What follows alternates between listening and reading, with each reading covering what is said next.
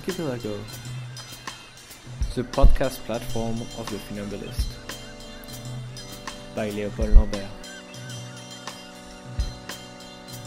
Today, formulating outrage, the language of political struggle, with Mimi Thi Nguyen.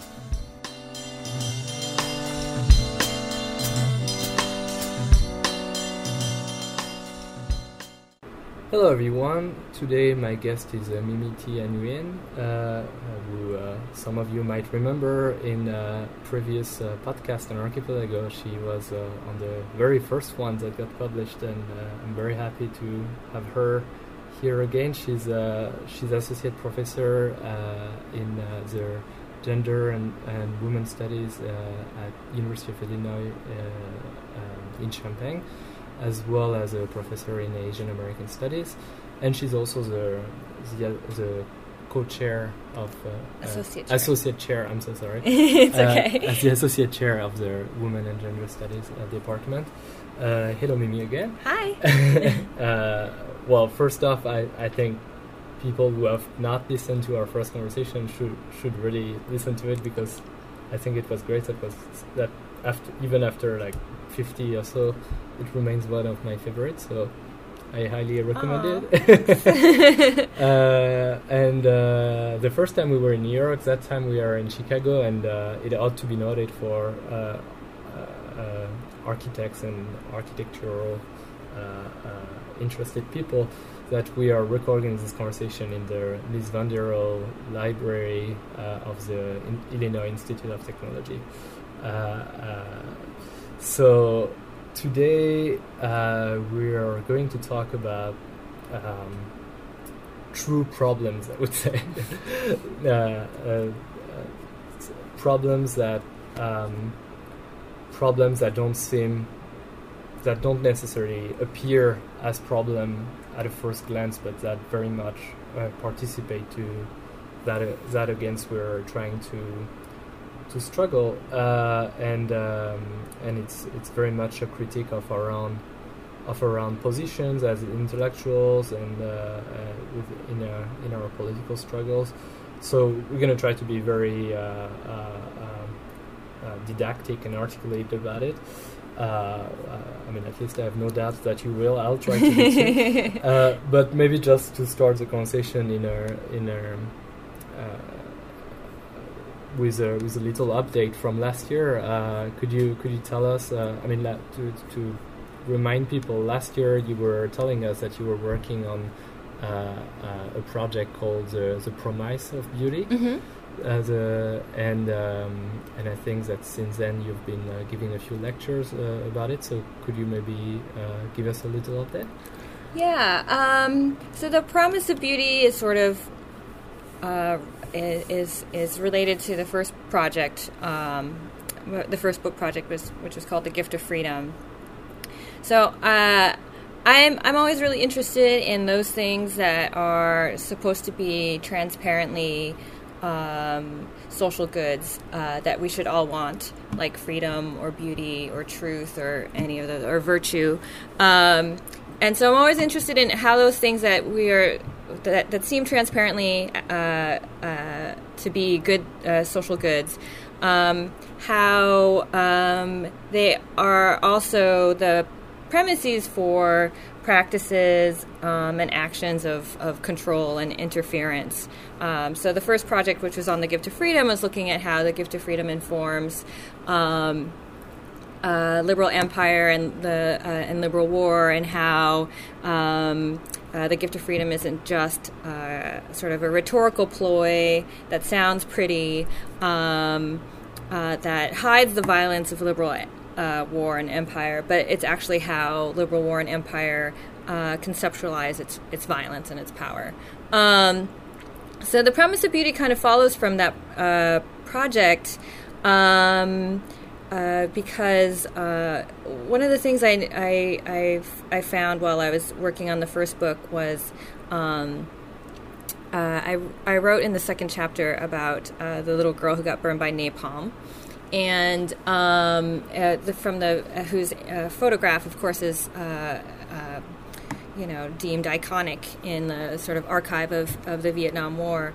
Um, and I wrote about her and how a part of um, a part of her story, a part of her biography that gets retold over and over again is how um, uh, how her how how she deals with her her physical scars and how she uh, has this deep desire for beauty as a result of the scars, right? That she feels like th- that that somehow she she uh, has been denied access to beauty, and in being denied access to beauty, she's been denied access to all these other wonderful things, right? Like um, love and sociality, and and that uh, that she can that she can't have. And so then she starts to in the sort of biographical narratives about her, she actually attaches beauty the, the, the promise of beauty to things like uh, a good life and true love and a, and a certain kind of political project, which turns out to, of, to of course, be like, you know, um, uh, Western democracy, right? Because she ends up. Um, um, in Canada. Um, yeah, in Canada, mm-hmm. uh, uh, uh, fleeing and, and asking for asylum in Canada. Um, so I, that started that and some other things started me thinking about like um, uh, the particular way in which uh, um, this kind of an idea of a promise of beauty uh, uh might operate as um, a sort of diagnosis of the conditions under which beauty is imagined to thrive. Um, and the conditions under which beauty is imagined to um, or is threatened, right? Um, and how that kind of uh, the how how the idea of beauty as a diagnosis of these things um, um, uh, then become uh, uh, then becomes um, mobilized as a as a as a as a crisis moment, as an entry point into history. Like, what are we going to do um, about this uh, this beautiful thing that that is being endangered or that is vulnerable right now? How can we preserve it, right? Um, and so, what are the which which seems very obvious, right? It seems like, of course, we want to preserve beautiful things, but of course, uh, the idea that we necessarily uh, automatically want to preserve beautiful things, which seems very like a very transparent desire, actually involves all kinds of, you know, uh, structural.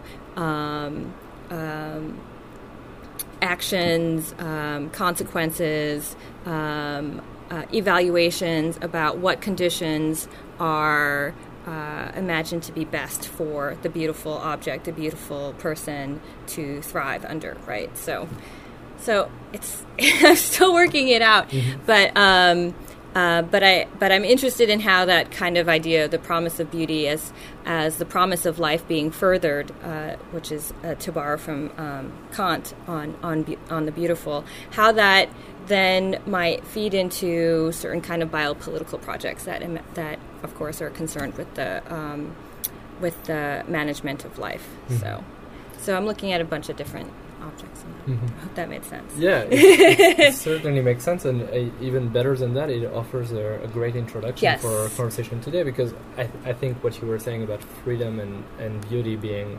uh, sort of undeniable uh, uh, uh virtues um, is very much what we're going to address today in the fact that sometimes we take time to dismantle their um, the discourses or the actions of, of that against what we're uh, struggling. But in this conversation we're going to try to be a little bit closer from ourselves and to see how when we are uh, people that are part of the same uh, struggle so to speak are uh, um, legitimizing against their will, but uh, actively that that against what they're thinking, we're thinking to fight. Uh, maybe to give a little bit of, of background on why I wanted this conversation to happen. Uh, um, it went back to it went back to last April, so 2014, when um, when the group, the Nigerian group uh, Boko Haram, um, based in the northeast of, of the country, uh, kidnapped 276 young women and uh, and uh, claimed uh, the kidnapping in um, th- saying that they will enslave those women and, and force marry them, and which um, which is not very much what we're going to talk about, but rather the, the campaign that followed that, whether on social media or uh, in in uh, more uh, traditional media. Uh, this campaign called "Bring Back Our Girls" uh, started on Twitter, but that that really went beyond that and um, we even saw we even saw uh, people in the Cannes festival having their little signs saying "Bring back our girls," doing big smiles uh, with this uh, with those signs for the photograph. And uh, I, am pretty sure I was not the only one to feel extremely uncomfortable uh, in front of this campaign, but without really being able to articulate a critique for it. And, and I immediately thought that you would be the perfect interlocutor to formulate this critic. So uh, here we are in July 2014. It took a, took a few months, but we, we made it. So uh, I, I would very much like to use this uh, this first example as a as an entry point for a conversation, and we'll we'll we'll go through other examples. And I mean, what I was describing about the Cannes Festival is pretty obvious uh, uh, as a as a problem, but there were even more subtle forms. So could you could you maybe help me with that? yes.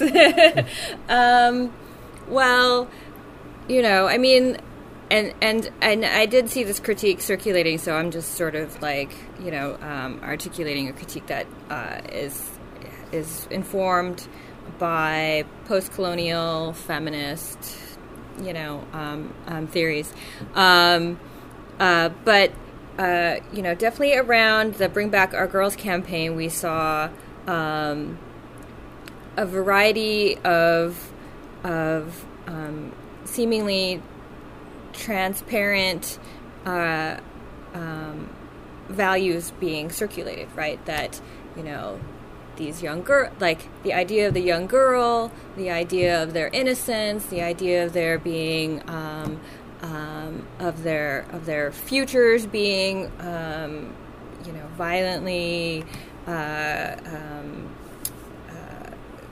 directed in away from you know their education. I mean, the fact that they were schoolgirls was a was a big part of it, right? Um, uh, uh, a part of the uh, the sort of rhetorical um, aspects of the campaign. Um, so there are all these like very transparent, like transparently good, uh, val- uh, uh, uh transparent values about what was good um, and what was bad that were being circulated. Um, and which made it, of course, very easy for the campaign to pick up a lot of speed, right? Because these things seem like, you know, as I you know argue how like the, there are these uh, seemingly transparent categories of the good that should function in a particular way that were being circulated, um, and then the example of the girls being kidnapped was was seemingly transparently um, uh, bad because of, of the circulation of these things that were seemed transparently good. So, like again, like the schoolgirl her youth, her innocence, her education were all being um, invoked in, in those campaigns. But of course, as you, I think, also pointed out in something you wrote about it. Did you write about that? Oh, I thought I, you did. I did not. But, but um, but precisely think, because I was not able to uh, to articulate a very uh, uh, sharp critic mm-hmm. of it, where, uh-huh. so I was I was waiting for this conversation. but you know, but then uh, but then again, those are those are those are tropes that have have long imperial and colonial histories, right? So that when like Western empires have gone elsewhere, um, they've you know they always claim to do the civilizational work, um, and they use the figure of of youth and and young girls uh, oftentimes in particular, um, and uh, as as a as a as a trope to um, um, to to structure the, the, the argument for their civilizational um, the civilizational good that they're doing in those places in which mm-hmm. they're interfering or in, mm. in, occupying, right? Many many people would understand how this campaign is is very uh, has carries something very problematic. But I suppose in front of it, you would you would within this critic you would find people who would say, well, it's better than nothing. Mm-hmm. And others who would say, no, actually, it is worse than nothing. Mm-hmm. And so that I think that's what that's what's really at the core Right. of the thing we want to talk about today. Right, right. I mean, that's that's the ongoing um, argument that happens around so many, uh, you know, like transnational feminist, global feminist tussles, right?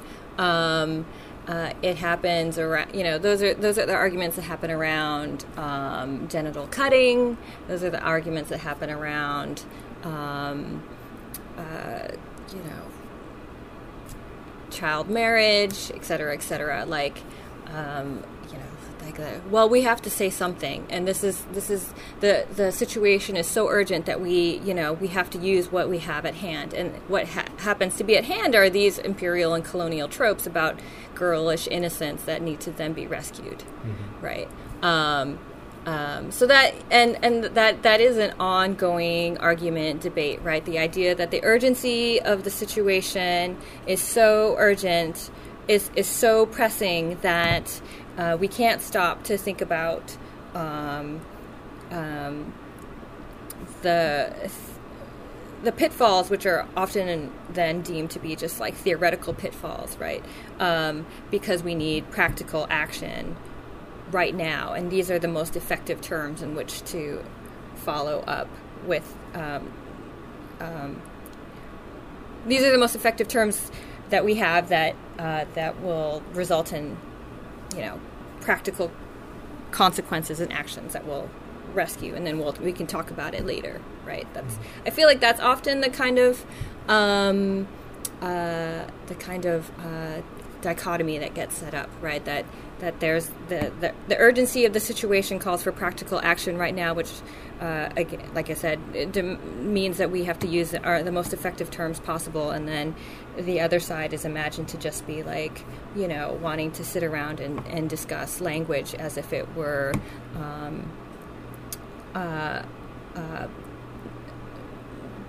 like the language of these campaigns or the language of these appeals um, or the aesthetics of them uh, but that's somehow slowing us down and then we won't be able to like address the urgency of the situation but i actually think that's a very false dichotomy Mm. yeah Yeah, and I suppose in, in that case there was also uh, there was also the risk of a of a military intervention that Yes. was that was very much at stake Yeah. within those within these campaigns that could have uh, uh, give uh, that could have back lit, uh, that could have given legitimacy to their to this military potential military intervention. I mean, especially when we saw even like uh, Michelle Obama Yeah. uh, with her yeah being part of this uh, being part of this campaign. yeah Um, which of Uh, course which of course you know us us military is already in yeah, all no. different parts of africa fighting the quote unquote war on terror still so Mhm.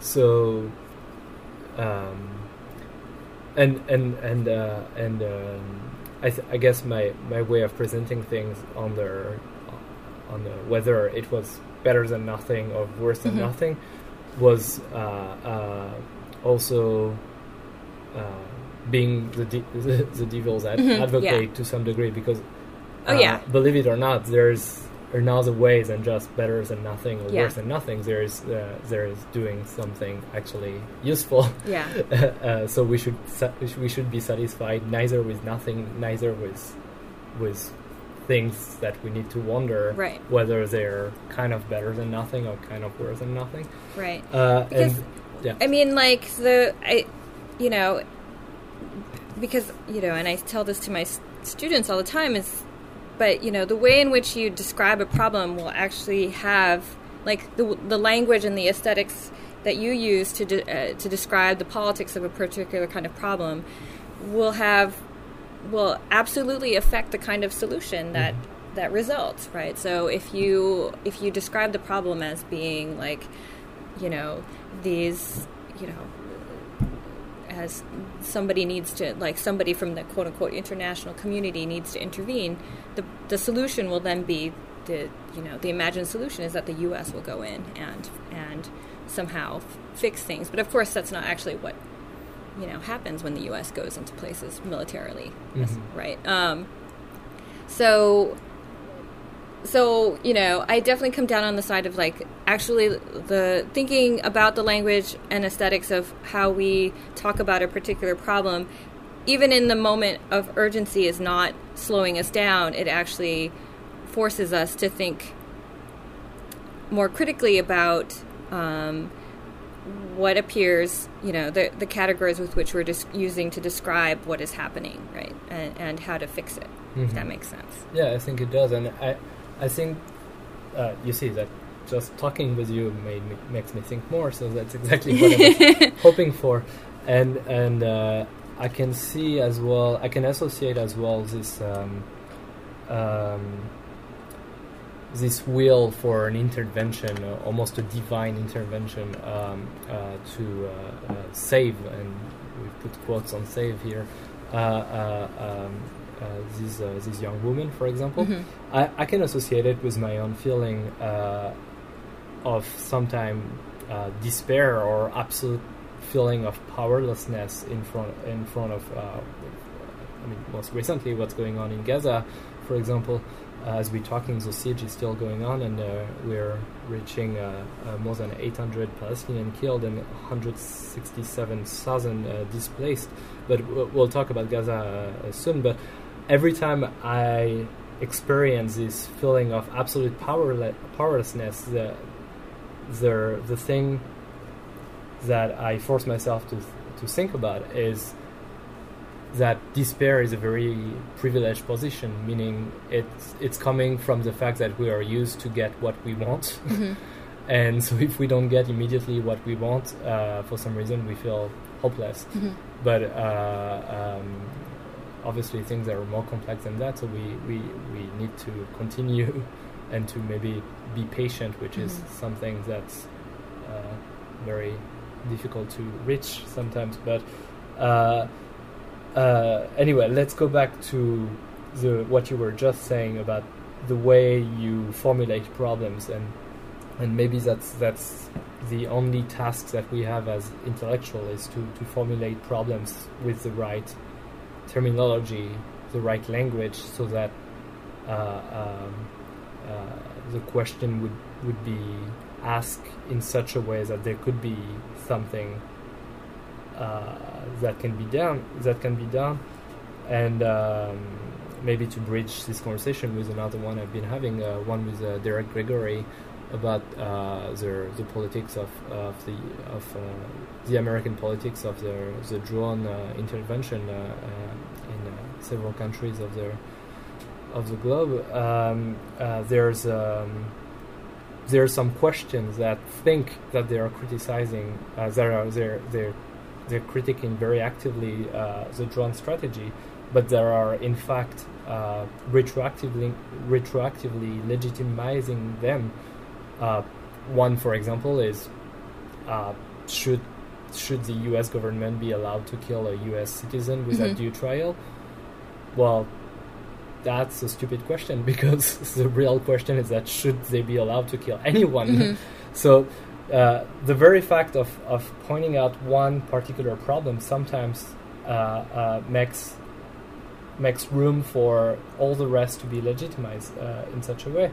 Uh, another thing that I've been looking at uh, recently um, um, was was this uh, this uh, relatively strange outrage, I have to say, against the against the what's been called the anti-homeless spikes that uh, have been set up uh, in many cities of the world, and uh, for some reason that were that seem to have been discovered very recently, when actually they've been at work for quite a while. But I mean, that's that's not even the problem.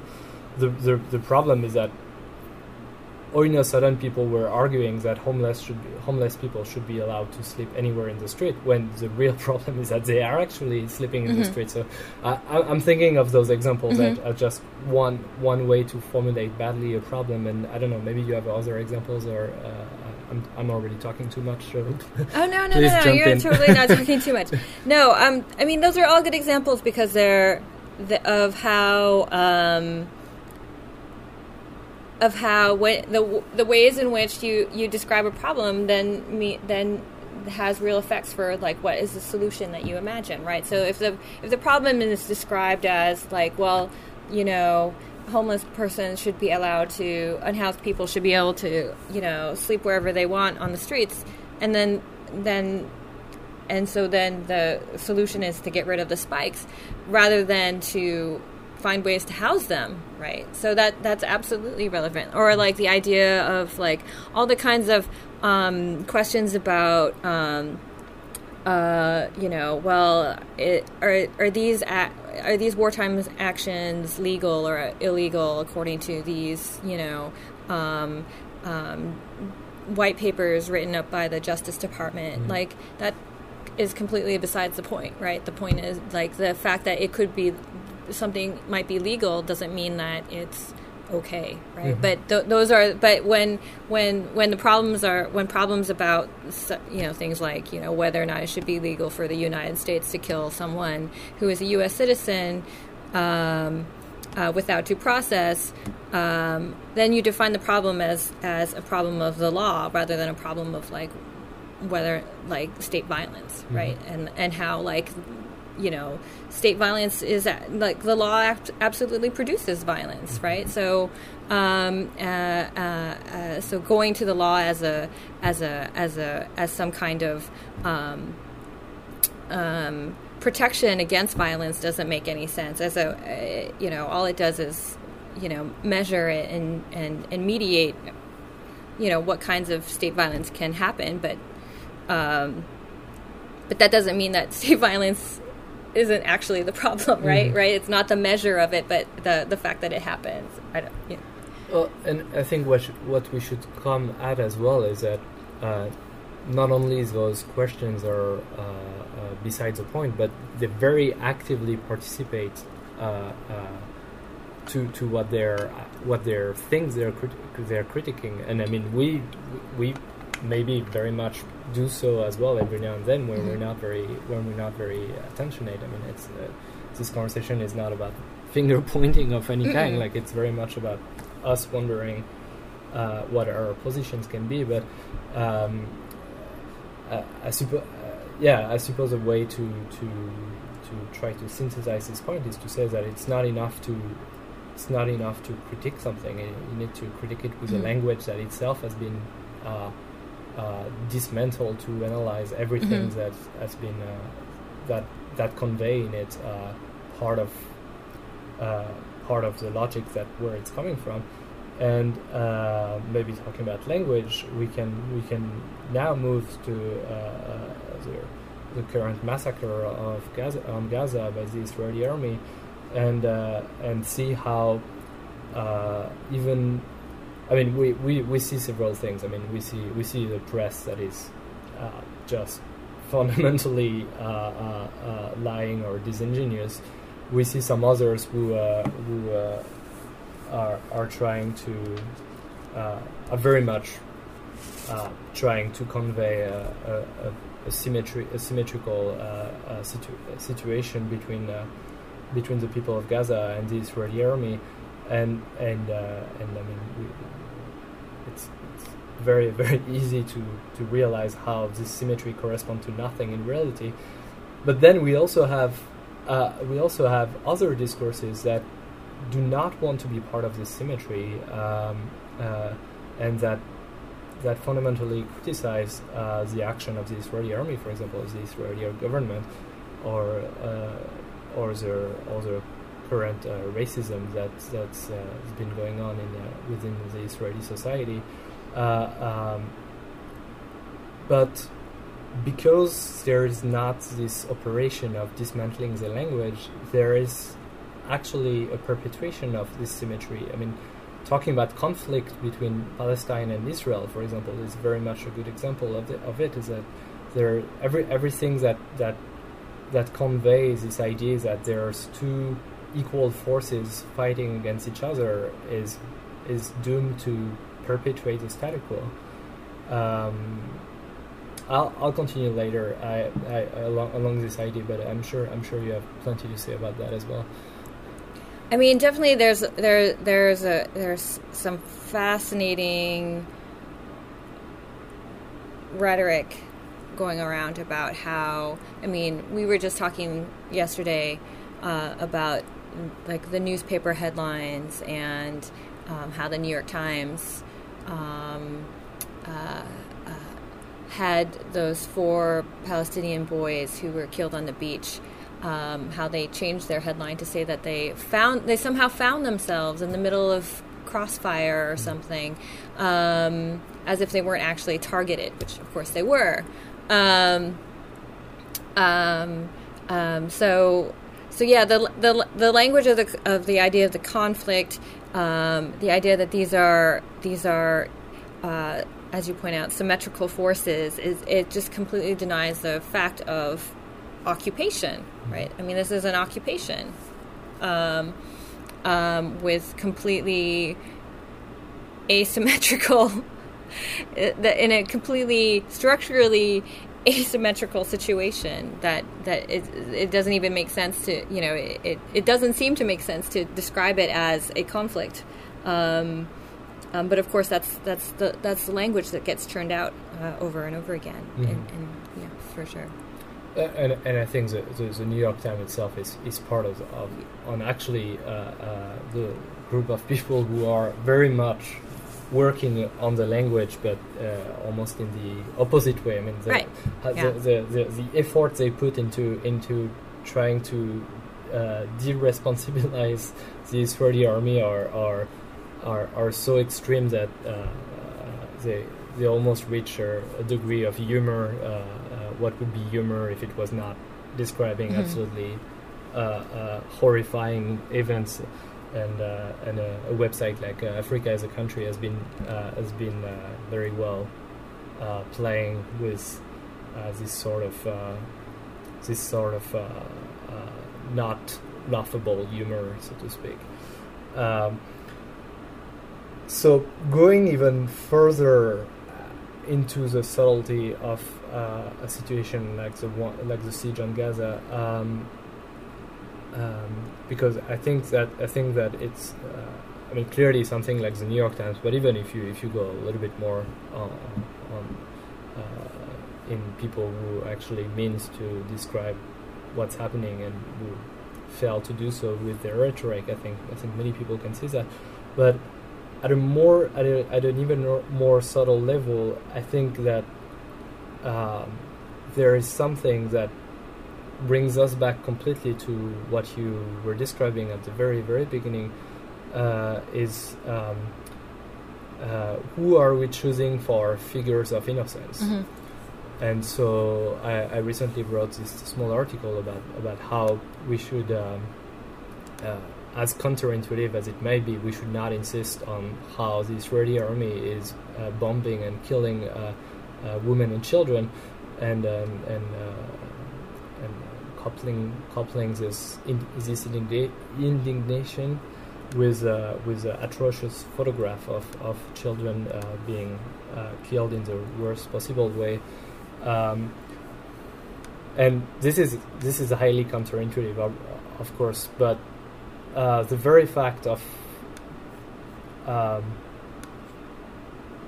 of um, of uh, picking uh, one figure of innocence is is is actually without without wanting it. It's it's uh, it's uh, justifying almost the treatment that is done with all those other figures that are not of innocence. And in the case of Gaza, it's pretty simple. I mean, uh, in the article, I, I, make a difference between the, the sense of uh, innocence in terms of innocence in terms of um, uh, at a judicial level, in which case I don't think anyone in Gaza received received a proper trial before uh, being uh, uh, executed uh, by the bombs of their of their drones and F-16 of uh, the Israeli army. So the entire population is judicially innocent.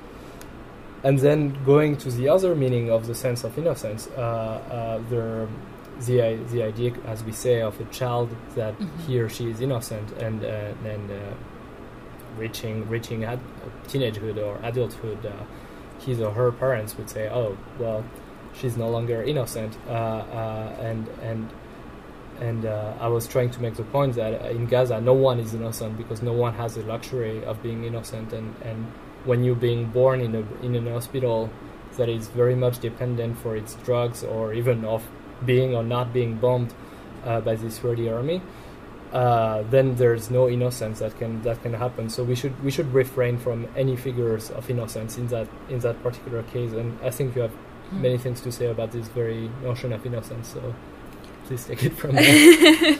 well, you know, I mean, it, it, I'm sure it happened on your Facebook wall too, right? But um, it, like a, on my Facebook wall, I just see tons and tons and tons of pictures and references to all the children who've been killed in Gaza, mm-hmm. right? It's like like pictures of of you know you know little girls who are who are burned and screaming or little boys that are covered in blood and their you know their parents mourning them if if not dead next to them and and um, so you know we have seen invoked over and over again uh, um, uh, um, children as as particularly innocent figures.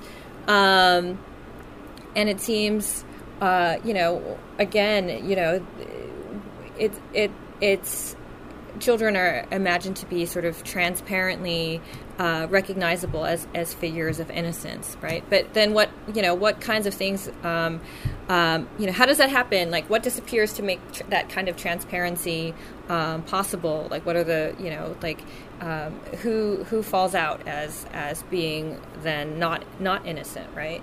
Um, and and and why? What? How are we? How are, how do we then value them, uh, if at all? Um, so I, I I do have a lot of, I I have felt very uncomfortable with the sort of. Um, um, emphasis on the figure of the children being massacred in, in Gaza because, as you point out, everyone in, in Gaza who's being massacred um, is how you know the the men who are of you know fighting age, for instance, how come they're not imagined as as um, as innocent, uh, whether or not they were you know. Uh, fighting they're you know that they're they're automatically chalked up to be militants because they're of fighting age right which is what you know uh, the obama administration imagines when they hit people with uh, drones in Pakistan. That if as long as you're uh, uh, a, young, a, man of a certain age, from like 15 to like 40 or 60 or something, you are a mil- you're classified as a militant, right? Um, and you have no access at all to to any kind of innocence, either legally or uh, ethically, right? Um, so, I mean, the so the, the so the figure of the the figure of the innocent child then sort of obscures the fact that then we are suggesting by we might be suggesting by default that there are people who um, are are you know as Foucault puts it you know resemble their crime before they even commit it mm-hmm. right um, uh, in in writing about he in, in his writing about criminal justice um, um that uh, after a certain age then um, that child who was so innocent then comes to resemble the militant instead, whether or not they've actually been militant or been involved in any of those activities, right? Um, and so uh, Lisa Cacho, in her book uh, Social Death, uh, calls this um, uh, a status crime. Who are people who, who uh, you know, the gangbanger, the terrorist, the militant, the um, undocumented person are all uh, imagined to be guilty of uh, status crimes. They're in their sort of in their ont- ontologically they're they're already guilty of of, of being criminal, um, whether or not they've actually engaged in any kind of behavior at all. And so I think that's what. Um, uh, the sort of figure of innocent innocence and its sort of our sort of emphasis on it and our circulation of that figure um, then obscures the fact that there are that that that the sort of counterpart to the fig- the innocent figure is the person who is uh, guilty of a status crime for just being alive in, in Gaza, mm-hmm. right? For instance, right? Yeah, yes, and uh, maybe to to even uh, uh continue on that, uh, I think we should even less um, uh, select uh, uh, part of the population like that, especially the children, because uh, the Israeli army and the U.S. army themselves are not doing so. In the fact that um, uh, so not only they recognize every uh, uh, mostly male Mm-hmm. bodies are being in age of who are in age of of being what was it com- combatant Yeah. uh, um, potentially, but when they when they conduct uh, what they call the, a targeted assassination, which once again makes us wonder what a non-targeted assassination is, but they're they're anticipating that the relatives of uh, the person assassinated, children included, might very well become combatant following Mm-hmm. this assassination and therefore they become target as well so Yeah. there is something incredibly twisted in uh, in the levels of self-accomplishing prophecies that uh, those two armies are able to, to think about in the fact that they're within their own rationale they are uh, somehow agreeing that there would be a legitimacy for someone who's been killed by a drone, let's say, that their relative would be become so dis- despair uh, uh, uh, because of this event that that this person would become a combatant. I mean, we we we really reaching some some levels of twistedness that are that are um, uh, probably unprecedented because uh, I, I don't think in the past armies needed to that much ideologically uh, and discursively justify their their actions. So we we reaching we reaching a, a, a, a way of the language becoming a, a weapon itself that's that's very very uh, uh, problematic, and I think that's that's exactly why we're talking about it today. And um, oh, I mean, absolutely. I mean, like the, you know, I mean, f- you know, militarily and, in, and also in terms of just like, you know, the police profiling, um, you know, it, it, you know, all, all the intelligence writes about, you know, what, what the likely causal background for a person to become a criminal or a terrorist is. And then they go and and create that causal background, right? By, as you point out, like killing everyone's family members. so it is it is absolutely like um, so that the that the causal background that then they you know these kinds of intelligence reports or, or police profiles uh, identify as being um, um, uh, you know s- structurally. Uh, uh, necessary or or or giving rise to this a structure the very real possibility of then creating a, a, a someone who might commit criminal acts um, or terrorist acts they it, it's it's it is absolutely self-fulfilling like they they identify the causal background and then they produce it mhm. right and then it's become and then it becomes a see we told you so kind of situation right So it's, it's no longer bodies that uh, looks like the crimes they haven't committed yet. It's uh, bodies that looks like the crimes that they're going to be forced to commit uh, yeah later bec- because we're going to provide the Mhm. conditions for it to happen for Mhm. this for this self self fulfilling prophecy.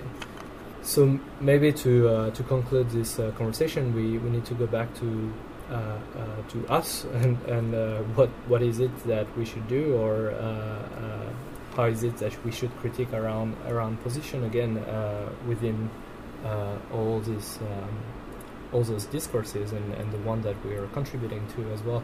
So uh, um, uh, I, I tried to articulate that a little bit this morning in uh, writing an article about how uh, let's say careful we need to be as intellectuals because um, despite the fact that sometimes our political struggle and what we're what we're describing are combined pretty well with our own personal ambition. There's always a moment where where there's a choice that needs to be made between between our, our own ambition and, and and their their or or their uh, that what we are fighting for.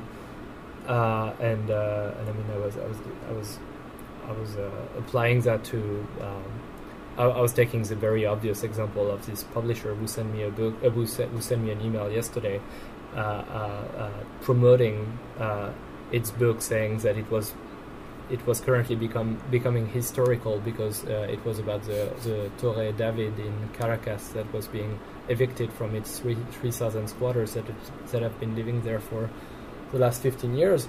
Um, and so that's a very obvious example, but uh, that would be, I mean, the, the entire goal of this assignment is to apply it to oneself. So, I mean, in that case, I was, I, I, I wrote all those articles about Gaza recently, and I could see that I was gaining readership, for example, based on that. So the, the, it doesn't doesn't mean that it's bad, but it means that the, it, uh, there is a very uh, precautionous attitude that needs to to be adopted in that case because there is a, there is direct uh, cause and effect relationship between uh, the description of the horror that, of what is going on in Gaza right now with with somehow a sort of a sort of editorial success or something like that. So, um, so I don't know. Would would you would you help me with that in, in how we should we should manage to situate ourselves as intellectual? Um. Well, you know, this is this is. I mean, this is related to a project that I'm I'm I'm actually working on um, that has nothing to do with um, uh, state violence necessarily, but um, it's definitely informed by my work in thinking about state violence. So one of the things I've been I've I've been uh, trying to deal with is um, um, uh, uh, the question of what it what it means to have things like uh, that I things that I'm calling like minor objects.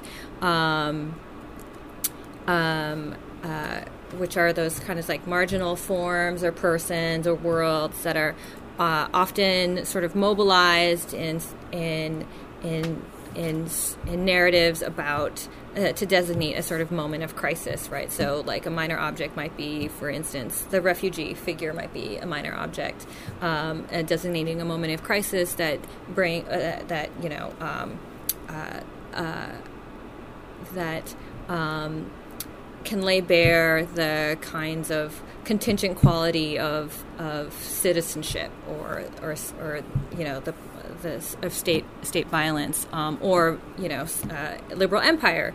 Um, um, um, but then what happens when uh, the minor object then becomes um, institutionalized as an object of knowledge? right? So, so that that's one of the things I, I, really struggled with when I was writing the first book about the gift of freedom and like the idea of the figure of the refugee and how I often ran into um, people who really wanted me to articulate the figure of the refugee as an as an outside figure who would necessarily then be able to, um, you know, stand for an entire critique of U.S. empire. And for me, it, it, I was just like, this just it actually doesn't work that way. Um, um, I, I, I don't think I can. I, I don't think I want to you know create um, this this this this this figure of resistance that would then track neatly into this into this critique because I think it's actually more complicated than that. So, but I but I found that you know figures of resistance, minor objects, are often really um, you know, I mean, yeah, they circulated as certain kinds of academic capital. I think. Mm-hmm. I don't know if that sounds horrible or not, but well, it, it does, but yeah. that's precisely yeah. what we're. Yeah, yeah. So, so you know, and and and I find that happening to me as somebody who you know, so uh, as uh, you know, I I grew up um, as a punk kid. Uh, and I've been making zines for a really long time, since like 1991. Um, and then my zines have been institutionalized in particular ways.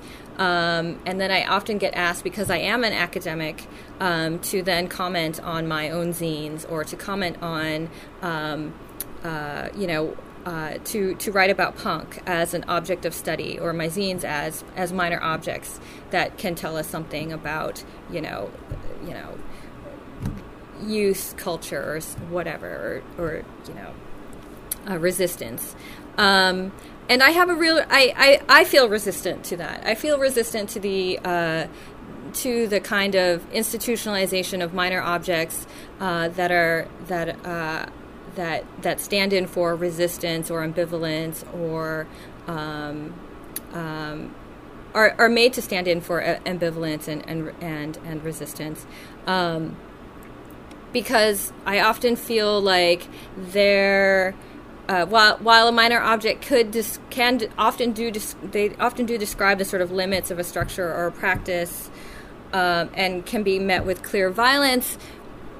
They can also be recruited to manage or overcome that crisis, right? So, for instance, a refugee figure in the Gift of Freedom um, through acts like recognition and inclusion. And I, I, I you know, I, I feel like some of the things that you've been talking about are like the idea of how this minor object, uh, this this moment of resistance, this squat, these people who are squatters who are now being evicted and then are captured in this book that is now a historical document and a rare commodity, um, uh, uh, just sort of demonstrates the the the dangers of of the sort of institutionalization of a minor object to stand in for a constitutive outside that nonetheless gets called upon to then provide a complete picture or provide some kind of ideal presence for something that was imagined to be missing, but without actually ever getting to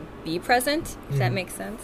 Yeah, and, and, I think in that in the case of this book, um, there there is an absolute interest for this book that mm-hmm. uh, the people that it took for object as a minor mm-hmm. object, to use your own terminology, uh, to to make this entire book happen.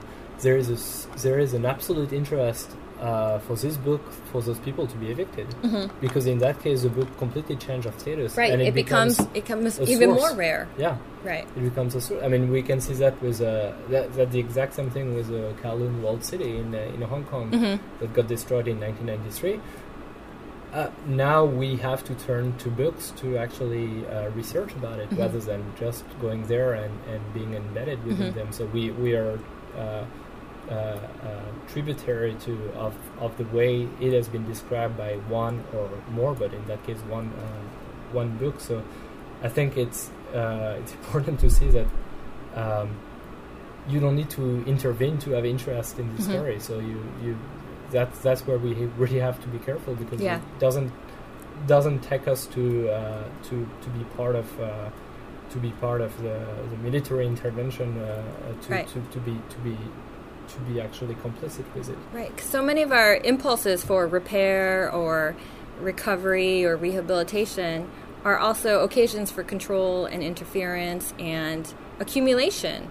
So, hmm. I mean, and, and, and that definitely applies to us as, as, as, as intellectuals, right? I mean, we, we do get and accumulate social and cultural capital mm-hmm. by way of proximity to our minor objects so often right? So. Mm. And as as a, I don't I don't know if you will uh, agree with this conclusion or not, but uh, we were a little bit talking about it yesterday. I, I as naive as it sounds, I I, I feel that uh, kindness is something we can always turn to mm-hmm. as a as a good uh, as a good intuitive tool almost, uh, and uh, and maybe kindness is under understated in certain milieu.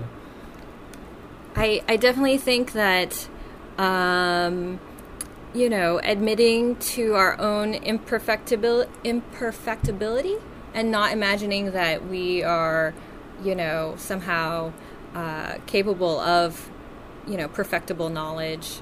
Um, uh, and it, it, goes a long way towards um, getting us to a place of being um, humble enough to to be kind and compassionate about what you know we don't know, but then also what other people don't know, and mm-hmm. being like, you know, All right. Well, Mimi, That's my that's my wussy ending. Yeah. Well, th- thank you very much, Mimi. Thank you. It's, uh, it's always great to know that I can turn to you when the time grows dark, as they, as they do as they do now. I mean, I think many of us have really trouble even reading the news, something as as uh, daily as uh, as it is right now. So.